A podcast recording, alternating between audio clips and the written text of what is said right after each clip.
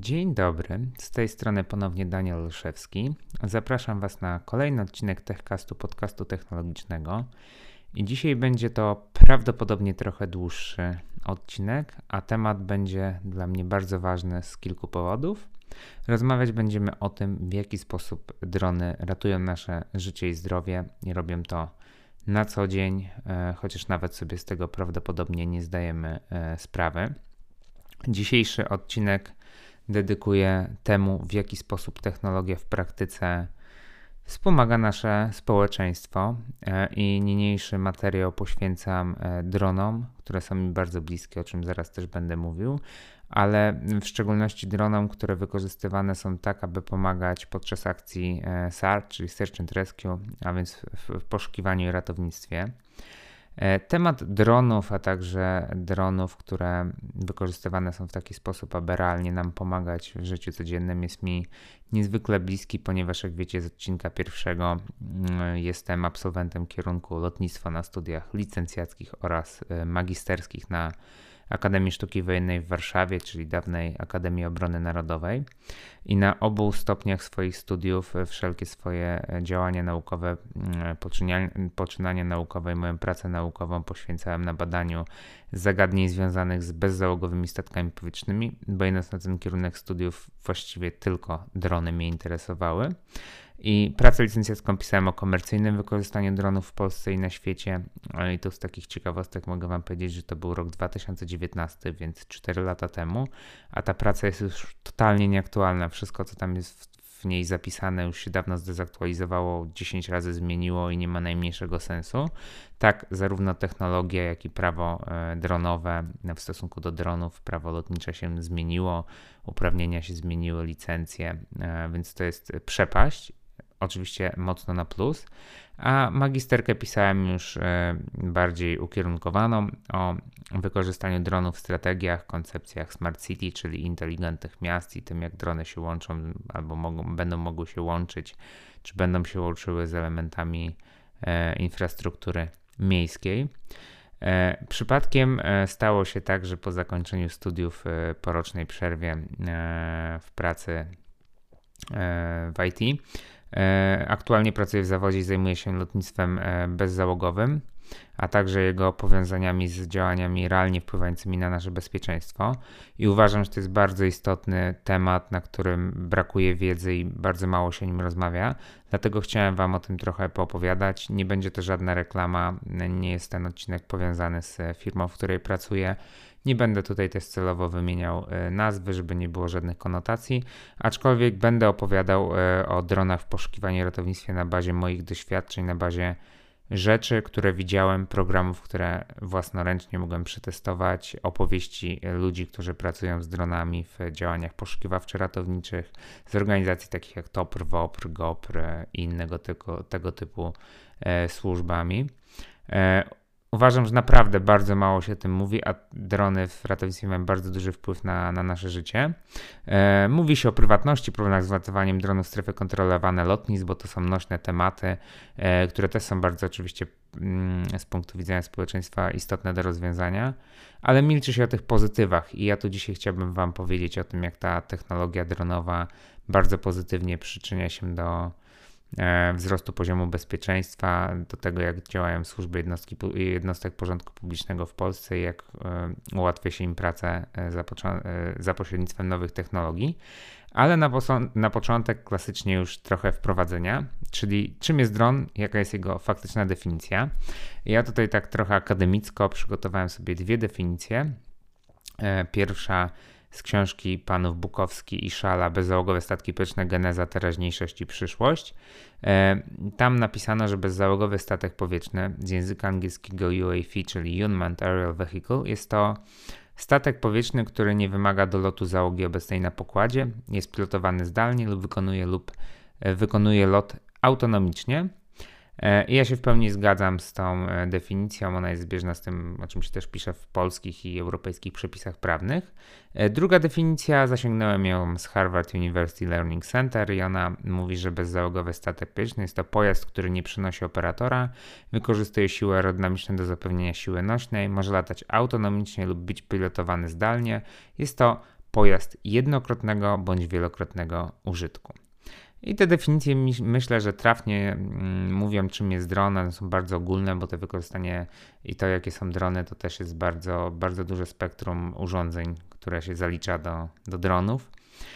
Ważne jest to, że sam dron w chwili obecnej jest jedynie elementem systemu, o którym zaraz będę mówił, a de facto jest nośnikiem modułu payload, czyli takiego dodatkowego modułu wpinanego w drona, czy to będzie kamera, czy to będzie jakiś sensor smogowy na przykład. No i to ten sensor robi główną brzydko mówiąc, robotę, bo on zbiera dane.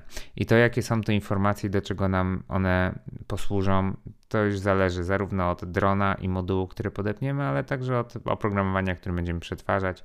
A spektrum wykorzystania, no to to jest praktycznie nieograniczone. Sky is the limit. E, jeżeli chodzi o bezzałogowy statek powietrzny, to warto powiedzieć, że on jest tylko częścią całego systemu, którego w środowisku tutaj lotniczym nazywamy bezzałogowym systemem powietrznym UAV, czyli Unmanned Aerial e, UAS, Unmanned Aerial System.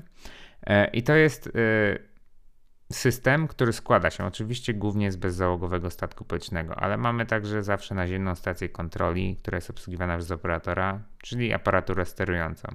Mamy system komunikacji między tą aparaturą sterującą a statkiem powietrznym, który znajduje nam się w powietrzu, no bo bez tego byśmy nie mogli latać. E, mamy ten moduł payload, czyli wymienny ładunek stosowany w zależności od charakteru wykonywanej misji. Mamy oprogramowanie e, do zarządzania całym tym systemem, no bo jest to niezbędne, żeby działało. Mamy też oprogramowanie do przetwarzania danych, które zbierzemy z tego drona.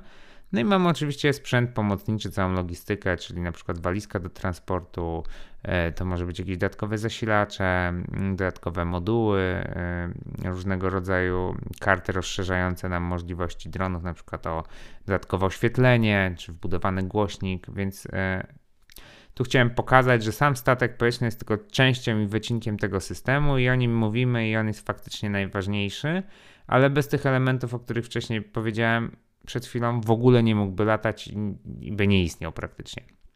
Jeżeli chodzi o, o to, jak popularne są drony w Polsce, to tu się pewnie część osób, która jest w ogóle tak jakby poza branżą lotniczą albo się tym nie interesuje, może się zdziwić.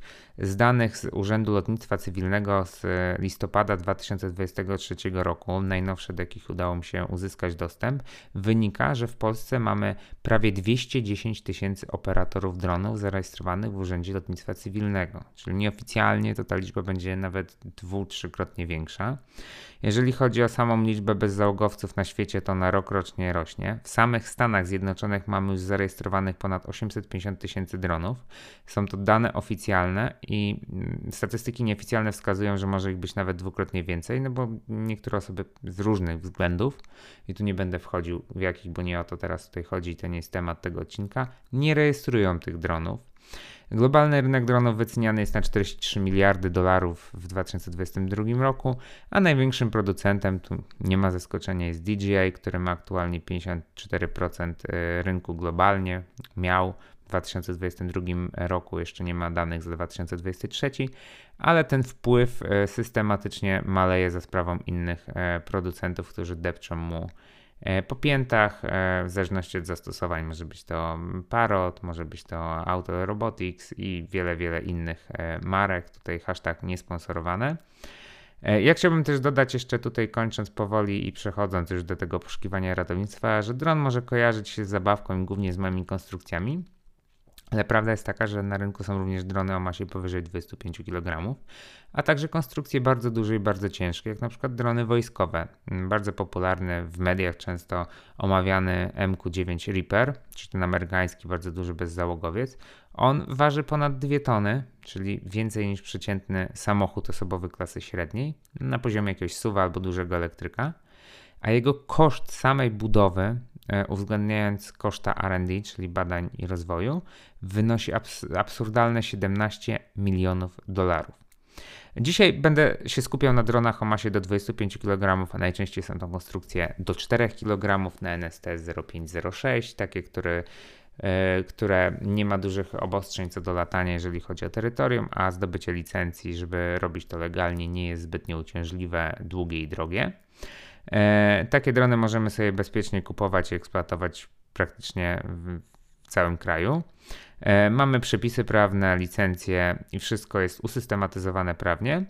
I zdecydowana większość dronów wykorzystanych w działaniach SAR to będą właśnie konstrukcje o masie własnej do 4 kg, co też pewnie większość z Was e, może zdziwić, ale to wynika z tego, do czego wykorzystuje się te drony w poszukiwaniu i ratownictwie. I tu już właśnie przechodzimy do clue, bo latający dron to nie jest tylko urządzenie do cykania sobie fotek, nagrywania sobie ładnych filmików z wesela czy podglądania e, sąsiadów. E, drony są aktualnie nieocenionym wsparciem w działaniach poszukiwania ratowniczych. E, na co dzień wspierają one wszelkiego rodzaju organizacje porządku publicznego oraz jednostki służb porządku publicznego, a także organizacje odpowiedzialne za bezpieczeństwo wewnętrzne, bezpieczeństwo narodowe czy zabezpieczenie e, obiektów infrastruktury krytycznej, takich jak nie wiem, gazociągi jakieś e, ważne fabryki i tego typu elementy. Drony są na standardowym wyposażeniu już od wielu lat w policji, w straży pożarnej, zarówno ochotniczej, jak i państwowej, w straży granicznej, e, wodnym ochotniczym pogotowiu ratunkowym, w tatrzańskim ochotniczym pogotowiu ratunkowym, w górskim ochotniczym pogotowiu ratunkowym i wielu, wielu innych organizacjach. Na stanie mają je też leśnicy, nadleśnictwa, straże miejskie wielu miast no i inne służby porządkowe. E, no i tak jak już mówiłem, w przypadku SAR-u będą najczęściej modele do 4 kg do, do 25 kg, bo tak mamy licencję na, na, na pilotów dronów. E, I w przypadku SAR-u bardzo ważny jest moduł payload, a tutaj wykorzystuje się wysokiej jakości kamery. Ponieważ w przeważającej e, ilości misji lotniczych, które wykonują drony na potrzeby działań Search and Rescue, są to e, loty mające na celu zebranie danych, e, foto danych z powietrza w celu poddania ich analizie, czyli na początek mamy poszukiwanie na bazie analizy zdjęć. I podstawowym elementem drona do ratownictwa będzie wysokiej jakości kamera RGB oraz termowizyjna, czyli taka, która rejestruje temperaturę E, czuła na temperaturę i pozwala zbierać nam dane termowizyjne, aby na, bazując na różnicy temperatur e, danych obiektów wyszukiwać je. Ona przenika sobie na przykład przez drzewa, przez jakieś tam obiekty i wykazuje różnice w temperaturach. Co istotne, te kamery dzisiaj, takie lepsiejsze, mają może śmieszną dla nas, jeżeli chodzi o takie zwykłe kamery rozdzielcze 640 na 480 pikseli i odświeżanie na poziomie 25-30 Hz, ale to naprawdę wystarcza do działań poszukiwawczych ratowniczych i mało tego na tym obrazku 640 na 480 widać e, co oglądamy, to nie jest tak jak kiedyś w starych komórkach, że nie wiedzieliśmy po tygodniu, czego zdjęcie zrobiliśmy. I w przypadku y, dronów mamy dedykowane oprogramowanie, które później te zdjęcia wykonane z powietrza nam analizuje. Ja tu posłużę się przykładem oprogramowania RDT od firmy USR z Kanady. RDT jest to program, który automatyzuje proces analizy dużej ilości zdjęć termowizyjnych pozyskanych z drona. E, ręczne przeglądanie takiej ilości obrazów jest zazwyczaj czasochłonnym zadaniem i w przypadku akcji poszukiwawczych ratowniczych nie ma na to po prostu e, czasu, a dodatkowo mając taką presję tego, że właśnie musimy to zrobić jak najszybciej, no to istnieje tutaj duże prawdopodobieństwo wystąpienia czynnika ludzkiego i popełnienia po prostu błędu, przeoczenia poszukiwanej osoby. E, RDT marginalizuje nam e, ryzyko błędu i jest bardzo szybki w szybkie w działaniu, więc e, przyspiesza te działania poszukiwawcze, ratownicze.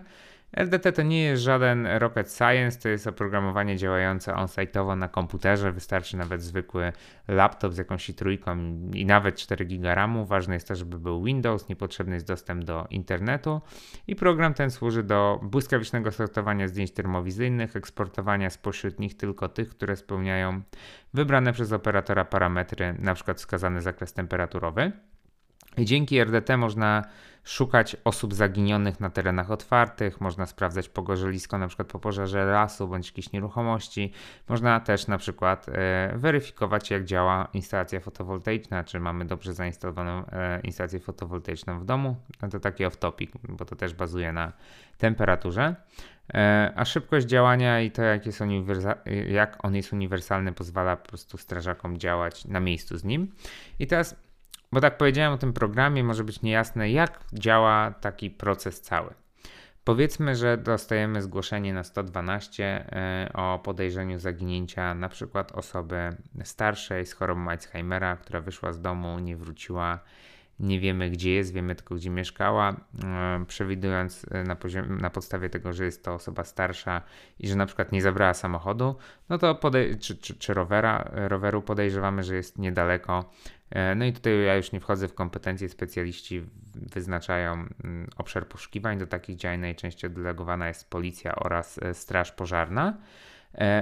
I gdy wytyczy sobie operator e, obszar poszukiwań, e, startuje dron, dane zbierane są z drona, czyli la, latamy nad tym terenem, obszarem poszukiwań i wykonujemy fotografię z kamery termowizyjnej.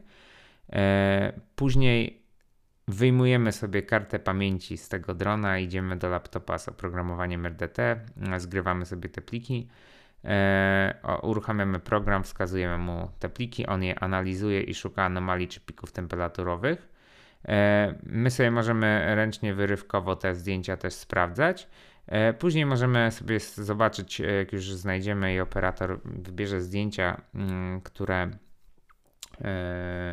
należy, na których znajdują się jakieś anomalie, które potencjalnie mogłyby być właśnie tą osobą zaginioną, to możemy bezpośrednio przejść sobie do map Google i sprawdzić lokalizację, gdzie to zdjęcie zostało zrobione.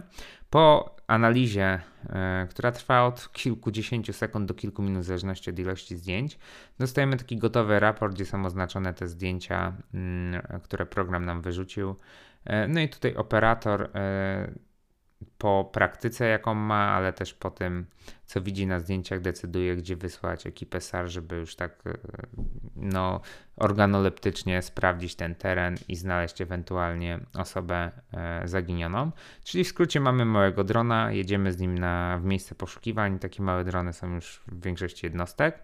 Robimy sobie nalot, wyciągamy kartę pamięci, na laptopie mamy program, do którego sobie te dane importujemy analizujemy po kilku minutach, mamy wszystko jak na tacy i nie musimy całego terenu przeszukiwać ręcznie, co zajmuje czas, y, wymaga angażu dużej ilości ludzi. Tutaj mamy zaledwie akcję, reakcję, która może trwać nawet maksymalnie kilkanaście minut. Drugi przykład y, to będzie też oprogramowanie do analizy zdjęć, ale na, bazujące na innej technologii, a więc na analizie zdjęć RGB, czy z takiej kamery światła czegoś takiego jak mam w smartfonach. I to jest analiza piksel po pikselu, po pikselu, punkt po punkcie. Locate jest to też oprogramowanie firmy USR. I ono pozwala nam na przetwarzanie tysięcy zdjęć w bardzo krótkim czasie. E, wykorzystując technologię skanowania obrazu, która izoluje sobie każde, każdy piksel, a także skupiska pikseli, identyfikuje potencjalne cele i to, to, to oprogramowanie przydaje się do odnajdywania też ludzi, zwierząt czy jakichś celów, na przykład nie wiem, wiemy, że coś gdzieś zostało zgubione, e, albo wiemy, że był przemyt narkotyków i gdzieś zostały podrzucone i my możemy sobie z drona szukać takich e, rzeczy. E, no i Locate tak naprawdę jest bardzo prosty technologicznie. E, on wykorzystuje technologię skanowania, przetwarzania zdjęć za pomocą mocy obliczeniowej komputera. E, jemu po prostu zadajemy mm, dany kolor, jaki, jakiego szukamy i element, jakiego szukamy i on analizuje zdjęcie i tak samo jak w przypadku RDT wyrzuca nam fotografie, które powinien operator sprawdzić, bo wykryto tam jakieś anomalie, które mogą e, być tym elementem, e, którego szukamy. I to działa dosłownie tak samo jak RDT, tylko na innej technologii. Tam mieliśmy termowizję, tutaj mamy światło widziane. E, I powyższe dwa rozwiązania, o których teraz mówiłem, one e, są dedykowane głównie właśnie dla policji, straży pożarnej, straży granicznej, specjalistycznych służb poszukiwawczo-ratowniczych takich jak WOPR, TOPR, GOPR, służb zapewniających przepraszam, bezpieczeństwo publiczne lub udzielających pierwszej pomocy w sytuacjach kryzysowych. Mówię tu m.in. Służbie Ochrony Państwa, Biurze Operacji Antyterrorystycznych, Centralnym Biurze Śledczym Policji czy Wojsku na przykład dla kół łowieckich, żeby sprawdzać, e, poszukiwać zwierzyny i monitorować, jak się przemieszcza, dla lasów państwowych, dla cywilnych organizacji zabezpieczających mienie, czyli czegoś takiego jak mamy e, agencje właśnie takie, które chronią nasze domy, to, to tylko dla, dla większych firm, dla, znaczy dla agencji, które zajmują się na przykład większymi firmami, no i dla dużych firm przemysłowych, środowiskowych, które potrzebują narzędzia do sprawnego monitorowania terenu, który mają we władaniu, którym zarządzają. Idąc dalej, jeżeli chodzi o to poszukiwanie i ratownictwo, bo to, to nie jest koniec, my się dopiero, e, proszę Państwa, tutaj rozkręcamy. E, drona możemy też wykorzystać do analizy zdjęć, e, zaprzęgając do pomocy sztuczną inteligencję.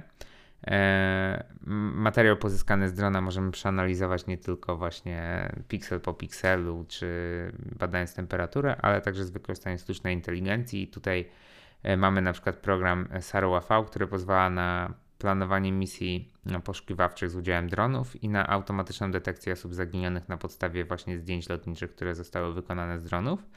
E, SARWA-V to jest to do, dosyć innowacyjne podejście, jeżeli chodzi o system informatyczny dla dronów, bo on e, wspiera się właśnie sztuczną inteligencją, która jest e, nowością w sektorze poszukiwania i ratownictwa. No i to oprogramowanie sobie właśnie za pomocą wzorców, których się stale uczy, gromadzi, archiwizuje i raportuje. E, pokazuje nam, gdzie ewentualnie mogą być e, poszukiwani e, ludzie. E, działanie podobne jak RDT, o którym mówiłem, tylko znowu po prostu technologia jest inna. Teraz przeskoczymy do trochę innego e, spektrum wykorzystania dronów w poszukiwaniu ratownictwie. Mianowicie możemy do drona zamontować sobie dedykowany moduł payload, który pozwala na lokalizowanie telefonów komórkowych właśnie w celu działań poszukiwawczo-ratowniczych, na przykład w miejscach, gdzie nie mamy dostępu do zasięgu sieci e, komórkowej od operatora.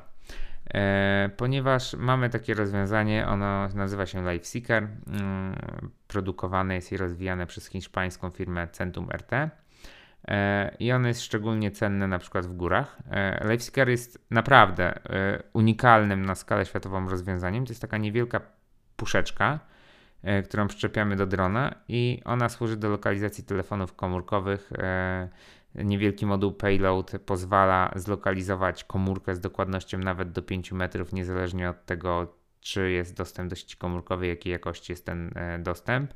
I LifeSeeker jest już wdrożony e, w ponad 25 służbach poszukiwawczo-ratowniczych, wykorzystywany w więcej niż 10 krajach i jest kompatybilny zarówno z najpopularniejszymi dronami, tu nie wymagane są żadne przeróbki, jak i współpracuje z e, wszystkimi typami smartfonów, e, telefonów komórkowych z klawiszami, tabletów, cokolwiek co ma modem, może to być laptop i lokalizuje e, je w, z wykorzystaniem sieci 2G, 3G, 4G bądź 5G.